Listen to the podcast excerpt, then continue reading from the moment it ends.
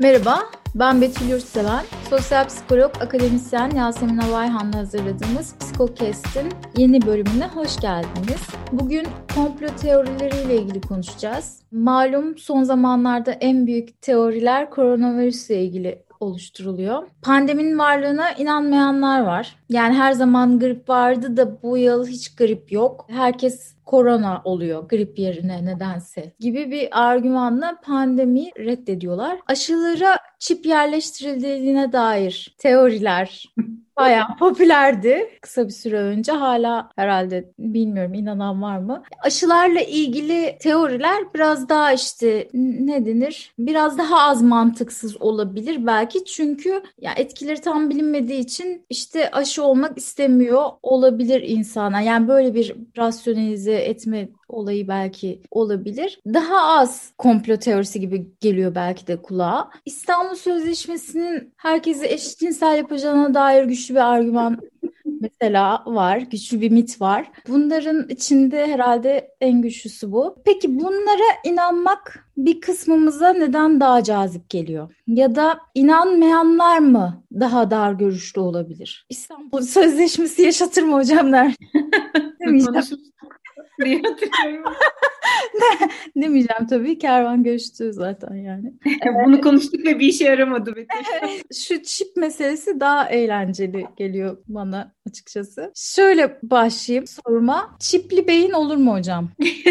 Çipli beyin olmaz ya da hani insanlar niye bir beynin çipli olması gerektiğini düşünüyorlar diye soracak olursak eğer. Komplo teorilerine inanmanın aslında çok evrimsel bir temeli olduğunu söyleyen araştırmacılar var. Çünkü komplo teorilerine inanmak daha doğrusu aslında atalarımızdan komplo teorilerine inananların ayakta kaldığını ve bizim zannettiğimizden çok onların komplo teorilerini daha makul algıladıklarını söyleyenler var. Çünkü bu bir örüntüyü, dışarıdaki var olan sosyal ipuçlarının birbirleriyle bağlarını daha kolay anlamayı sağlıyor. Bir örüntü varsa eğer bu sosyal bağlamda birbirleriyle birlikte devam eden, birlikte değişim gösteren bir örüntü varsa bunu daha kolay fark etmemizi sağladığı için aslında dedelerimiz komplo teorisyenleriydi gibi bir söylem var. Ben bu evrimsel bakış açısından çok emin olamıyorum. Çünkü komplo teorilerini bir noktada birazcık daha normalleştiren bir bağlama taşıdığını düşünüyorum. Ama hani benim günlük hayatımda gördüğüm, senin de daha demin örneklerini verdiğin, Türkiye'de de bence zamanın içerisinde gitgide daha da artan komplo teorisyenlerinin günlük hayatta çok da sosyal uyum sağlayabildiklerini düşünmüyorum. Bunun en iyi örneği aslında şu anda içinden geçtiğimiz zamanda görülebilir. İşte ben aşı olmayacağım. Neden aşı olmayacaksın? Çünkü koronavirüse inanmıyorum dendiğinde aslında takribi iki buçuk milyon insanın ölmesine sebep olmuş olan bir virüsün inanç zemininde değerlendirmemesi gerektiğini yönelik bir tartışmaya başlamak durumunda kalabiliyoruz. O yüzden peki insanlar bunu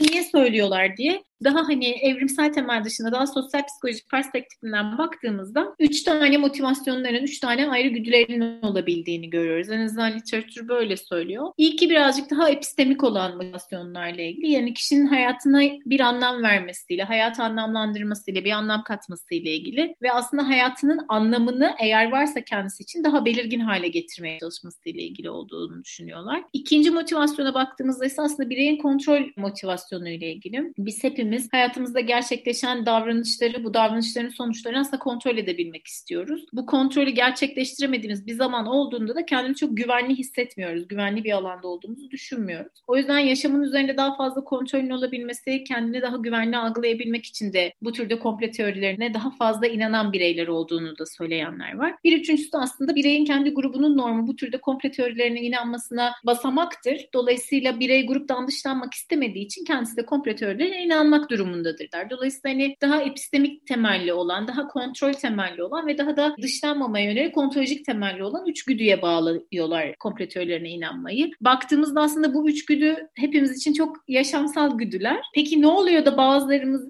hepimiz için geçerli olan bu yaşamsal güdüleri bazılarımız komplo teorilerine bağlıyor kısmı ile ilgili yapılan araştırmalarda genelde şunu gösteriyor. Kendi hayatında pek çok şeyin açıklamasını komplo teorileri üzerinden yapanların birazcık daha düşük analitik zekaya sahip olduğu ve aynı zamanda daha düşük düzeyde eğitim düzeyine sahip oldukları görülüyor. Şimdi düşük düzeyde eğitim düzeyine sahip olduklarını söyleyen araştırmalar birazcık daha birbirleriyle çelişebiliyorlar. Farklı türde araştırmalar var ama analitik zeka ile ilgili olan araştırmalarda çok bir çelişki yok. Süreçlerin arasındaki bağları kurarken olmayan bağları daha fazla abartmak, yeni bağ ortaya koymak aslında o davranışın nedeni ne olduğuna ilişkin bir argümantasyonu, bir argümanlar silsilesini ortaya koyamamakla bağlantılı olabiliyor. En azından araştırmacılar bunu söylüyor. Argüman silsilesini ortaya koyarken aradaki bazı halkaları atlıyorsa kişi ve atladığı o halkaları kendisi için daha tırnak içinde makul olduğunu düşündüğü başka bir şeyle dolduruyorsa bu aslında bir komplo teorisini ortaya çıkartıyor. Buna verebileceğimiz en iyi örneklerden bir tanesi aslında şu anda yaşadığımız süreç.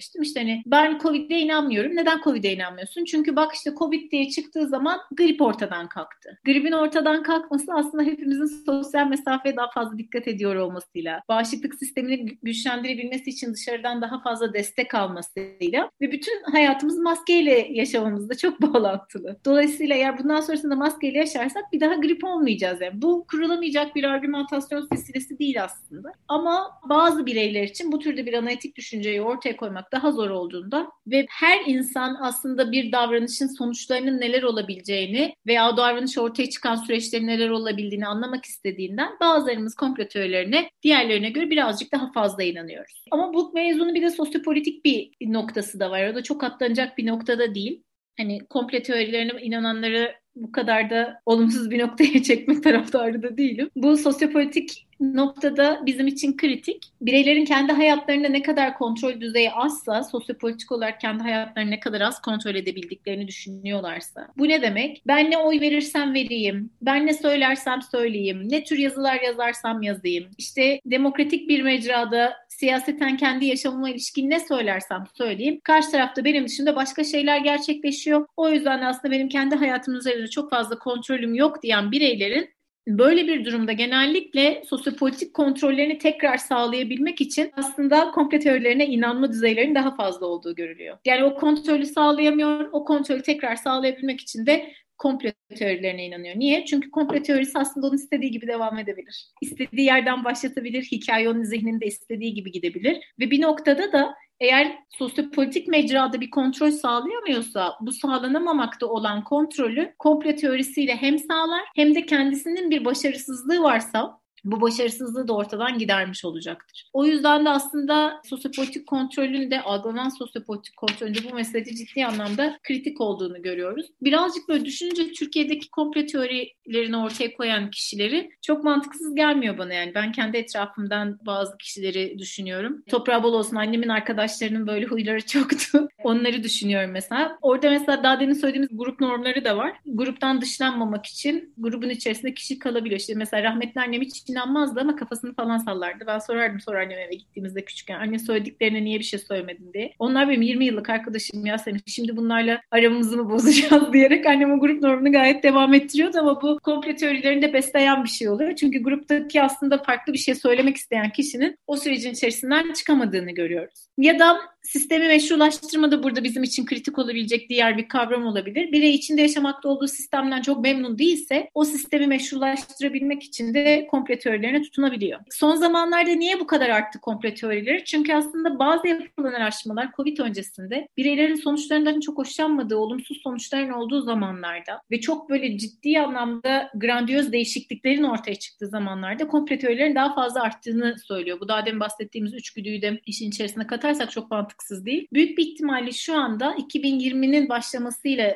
birlikte devam eden süreçte komplo teorilerine karşı en hepimizin hazırlıksız olduğu, her sabah çeşitli farklı komplo teorileriyle güne uyanabildiğimiz bir zaman. Sen de daha demin aslında söylediğin örneklerle baktığımızda bu sadece aşıyla ilgili veya sadece koronavirüsle ilgili komplo teorileri de değil. Başka hayattaki farklı sosyal bağlamlarla da ilgili insanların eskisine göre daha fazla komplo teorilerini ortaya koyduğunu da bence görüyoruz şu anda. Yani şöyle bir şey var ama komplo teorilerinde. Ya dedin ya çok mantıksız değil mesela. Yani böyle kendini kaptırırsan aslında bir yerden böyle şey yapabiliyorsun. İşte post-truth deniyor ya işte son dönemlerdeki popüler tabir. Gerçeğin bir kısmının temsili ya da gerçeğin yalanla zamanla işte karışımı, yeni bir gerçek oluşturmak, ikisini kombinleyip. Yani komplo teorilerinde de böyle bir şey var. İşte ne mesela grip. Grip var mı? Evet, grip oranları şu an çok düşük. Onun için aslında korona,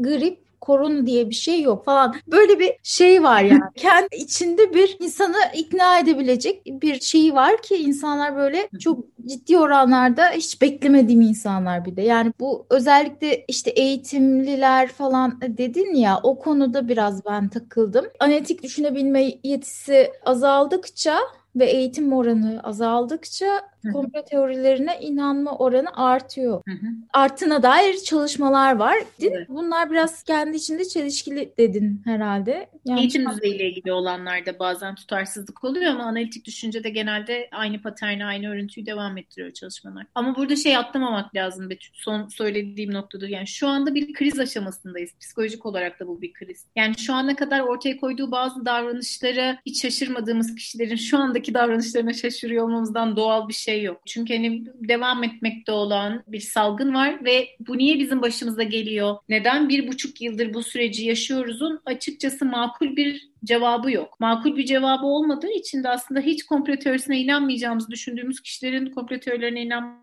ihtimali çok yüksek. İşte ben de aslında ona değinmek istiyordum. Yani şimdi İşte komplo teorilerini açıklamaya çalışan çalışmalarda genellikle ben şunu gördüm. Tam olarak mesela rasyonel düşüncenin alan açmadığı bilgiler, yani rasyonellikten dışlanan, bilimsel olandan veya dışlananın kolaylıkla komplo teorisine dönüşebildiğini ve bunu insanların kolaylıkla ikna olabildiğini dair bir görüş var. Yani bu komplo teorilerin popülerliğini bu şekilde açıklamaya çalışan çalışmalar var. Mesela koronavirüs olayında da bu konuda kime güvenebiliriz? Dünya Sağlık Örgütü'ne güvenebiliriz. Ama önce dedi maske takmayın, sonra dedi işte maske takın, sonra bilmem ne dedi falan. Kendi içinde tutarlı bir bilgi veremedi çünkü yeni bir olayla karşılaştığı için muhtemelen. Daha önce tanımlanmamış bir şeyle karşılaştığı için, yani bu yeni olana daha önceden kategorize edilmemiş şeyi açıklamak için komplo teorilerine başvurmamız çok normal değil mi? Yani bilgi seviyemiz, eğitim seviyemiz veya analitik düşünme yeteneğimiz yüksek olsa da daha önce bilimsel çerçevede ya da rasyonel şekilde kurulu sistemde açıklanamayan yeni şeyleri komplo teorisi olarak... Dünya Sağlık Örgütü'nünkünü soruyorsan değil. Çünkü Dünya Sağlık Örgütü bizden bağımsız bir şekilde pandemi kavramının ne olduğunu biliyordu. Hani buna dair bir bilgisi zaten vardı uzmanlıkta ama şeyi söyledim ya daha demin. Çok böyle olumsuz bir şekilde devam eden ve grandiyöz sonuçları olan, çok büyük sonuçları olan durumlarda pek çok insanın komplo teorilerine yönelmeye başlaması çok normal bir şey tabii ki. Dolayısıyla içinde bulunduğumuz pozisyonda bu çok anlaşılmayacak bir durum da değil ama komplo teorisinin tanımının ne olduğuna bir daha bakacak olursak, komplo teorisi birbiriyle hiç bağlantısı olmayan olayların arasında bir bağ olduğunu düşünüp bu bağların kendisine açıklanmadığına ilişkin bir sanrıyı devam ettiriyor. Şimdi bu da hiç birbiriyle bağlantısı olmayan olayları birbirleriyle bağlamak, acaba ne olduğunu bilmediğimiz bir olayın karşısına her zaman verdiğimiz bir tepki mi? Yani ne olduğunu bilmediğimiz yeni bir uyaranla karşılaştığımızda ne yapmaya çalışıyoruz? O uyaranın ne olduğunu anlamaya çalışıyoruz. Sağına bakıyoruz, soluna bakıyoruz, işte ne bileyim yeni bir meyveyse önce kokluyoruz, sonra tadıyoruz. Onu nasıl yendiğine, diğer insanların neler yaptığına bakıyoruz. Ama hani bu meyveyi de biz Türkleri öldürmek için kesin yollamışlardır deyip camdan fırlatmıyoruz. Buradaki komplo teorileri birazcık bu daimi olarak dışarıdaki herkes bize düşman gibi bir sanrının üzerine oturduğu için buradaki sıkıntı bu sanrı. Yoksa onun dışındaki kısmında tabii ki insan anlamlandırabilmek için hali hazırda o zamana kadar var olan bilgisayarda yeterli değilse anlamlandırmada yeni bir bilgiyi ortaya koyabilir. Ama burada o bilgiler arasında bir bağın olması lazım.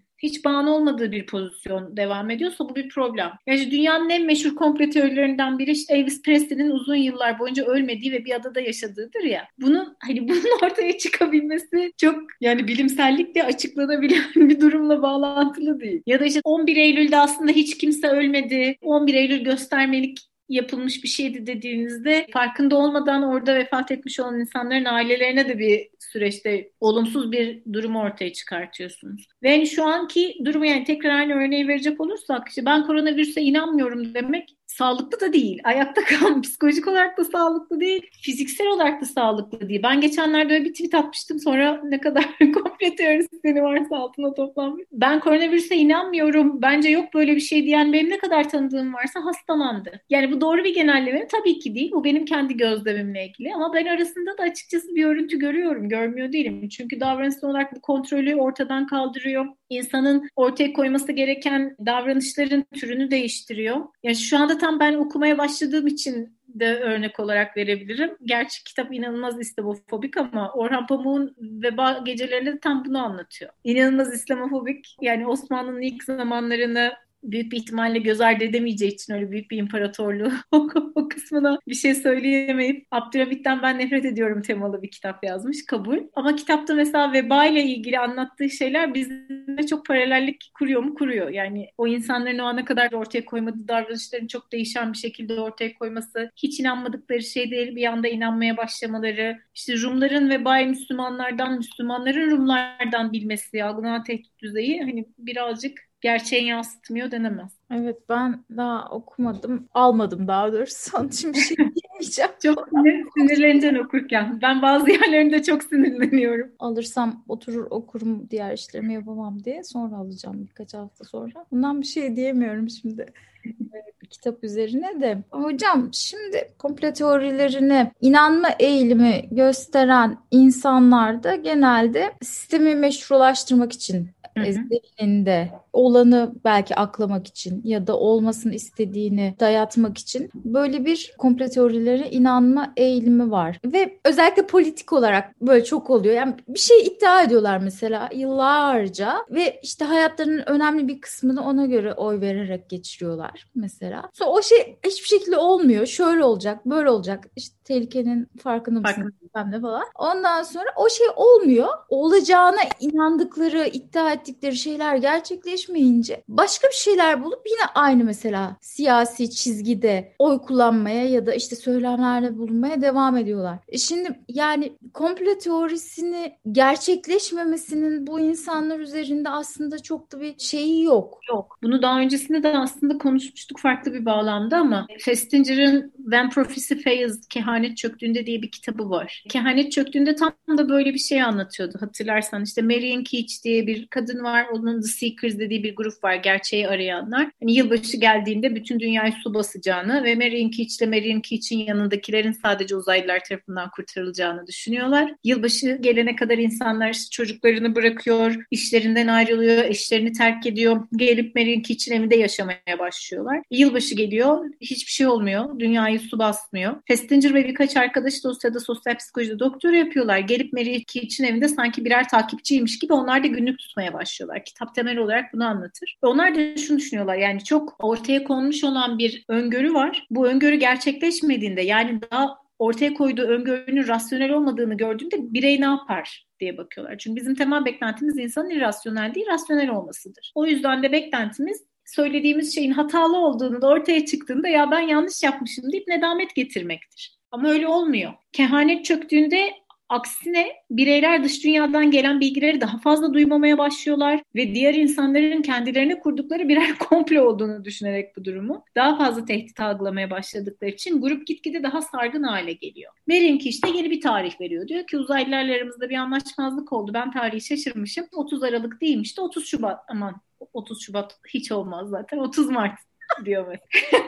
Ama bu süreci hep böyle devam ettirirken insanların oradaki görüşlerinin daha da sertleştiğini ve aslında tam tersine olan bilgileri kabul etme ihtimallerinin hiç olmadığını, tam tersine olan bilgilerin de tam anlamıyla doğrudan red alanına düştüğünü görüyorsun. Kabul alanına düşmüyorlar. Direkt bireyler o bilgileri reddediyorlar. O yüzden de aslında burada ya ben yanılmışım, bu zamana kadar böyle böyle olacağını söylediğim şey bu hale gelmemiş, siyaseten de böyle bir durum ortada yokmuş demez hiç kimse. Tam tersine o ana kadar söylediğine cüz'i de olsa doğrulayan birkaç tane örnek bulmaya çalışır ve örneklerin üzerinden ortaya koymuş olduğu öngörünün hala ileriki zamanlarda gerçekleşeceğini düşünerek devam eder sürece. Evet, yani Mesela yıllarca işte belirli bir komployu tekrar eden insanların sonradan yanıldıklarını kabul etmeden başka bir komplo teorisine sarılmasını ben hep çok enteresan buluyorum. Yani çok sık yaşadığımız bir şey. İşte Siyonizmle ilgili komplo teorileri olanlar mesela bugün işte İstanbul Sözleşmesi ile ilgili bir takım komploları dile getirdiler ve enteresan bir şekilde başarılı da oldular yani. Komplo teorileri genelde hep siyasetle alakalı olduğu için aklıma hep siyasi örnekler geliyor. Mesela işte post-truth kavramı son yıllarda çok ünlü.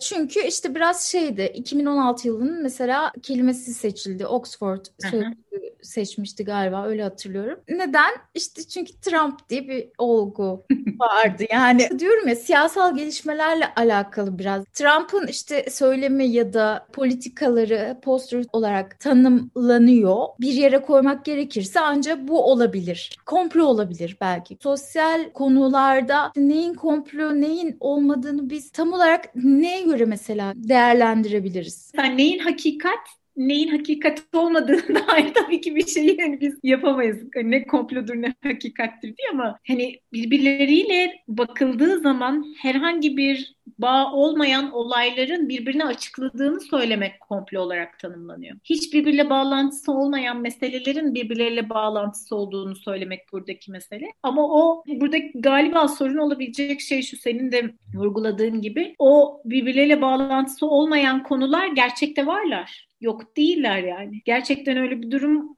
söz konusu oluyor olabilir. on bir Eylül'ün içerisinde ne bileyim Amerikan derin devletinin gerçekten sürecin içerisine dahil olduğu bir yer olmuş olabilir. Ama bu gerçeklerin hepsi bir araya gelip de komplo teorisinin zihnindeki gibi birleşmiyor. Çünkü o bütün sorulara cevap verebilen bir açıklamayı nezdinde getirmiş oluyor. Bu da çok makul bir pozisyon değil. Komplo teorisindeki asıl kritik ya da komplolardaki asıl kritik şey birbirle bağlantısı olmayan meseleleri bir arada ele alıp hepsini bir çuvala koymak aslında. O yüzden de ayırt ettiğimiz yer birazcık bu örüntülerin arasındaki bağların olup olmadığı kısmı. Ama mesela biz tarihi de o şekilde öğreniriz ya. Mesela işte bilmem nerede bir ardışık öldürülür, sonra dünya savaşı çıkar falan filan. Yani aslında bu çok garip bir mantık yürütme gibi gelmiyor insan düşününce. Tamam, ben de aşıya çip yerleştirilecek falan denince böyle bir şey oluyorum. Ne bileyim, ne diyeceğimi bilemiyorum falan ama. Komplo teorisindeki en önemli şey şu ya. Hep karşıdaki kişilerin bu bireylerin fiziksel bütününe bir tehditte bulunması, hep bu tarafta istenilen bilgilerin yer alması gerekiyor. Yani hani o çip meselesinde benim her zaman söylediğim şey oydu. Yani işte akıllı telefondan yemek siparişimizi veriyoruz. Bütün gün nereye gittiğimiz akıllı telefonun zihnine kaydoluyor. Telefon konuşmalarımız zaten telefondan, gerekiyorsa eğer dinlenecekse dinleniyor. Bütün WhatsApp mesajları duruyor. Dün değil onun önceki gün değil mi? Yemek sepeti aslında bizim